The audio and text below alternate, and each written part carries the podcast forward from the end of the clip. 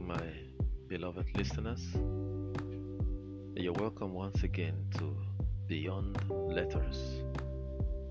I am Apostle Godhem Godhill Gabriel, your spiritual counselor on healing and deliverance and human psychology at its best. As you join this series, we will be having a season of enlightenment so that God will help you to understand the mysteries of life. Why we do the things we do, why we know the things we know, and why we hate the things we hate.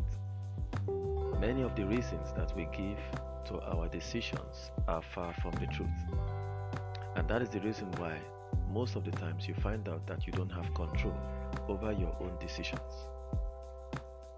Many a times you also discover that you hate the things that you do. Yet no one is forcing you to do it, but you keep doing it again and again. We term it to mean addiction. But if you understand the dynamics of addiction, then you will also agree that there is a third or second party involved.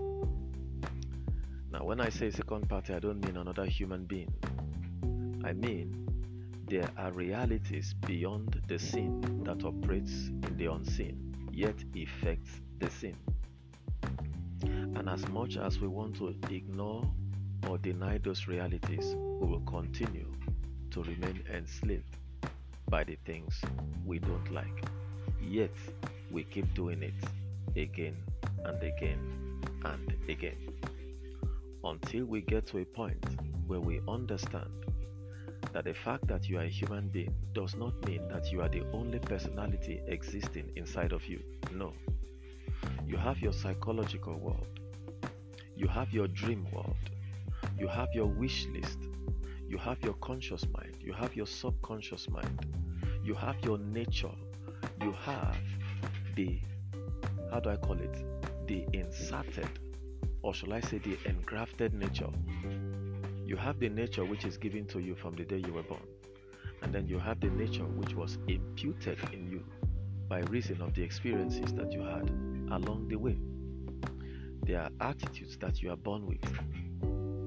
You can observe this from a two year old child or a one year old child, and you will discover that there are attitudes that are just inborn.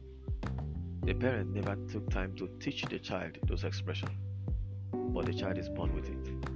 But as a child grows up, he acquires experience that will begin to give him new ideas that will go to the subconscious mind and begin to form excitement or incitement that will create new expressions or attitude or character that was never there from the beginning. And so at the end of the day, you comprise with so many factors that exist within you as a mortal man. Yet, if we do not understand these dynamics, many a times we will continue to hate things and we don't know why we hate them. Like things, we don't know why we like them. Love things, we don't know why we love them. Despise things, we don't know why we despise them. And normally, as human beings, we will give very good reasons to all our actions. But at the end of the day, those reasons will prove futile when we see ourselves relapsing to the same error again and again and again.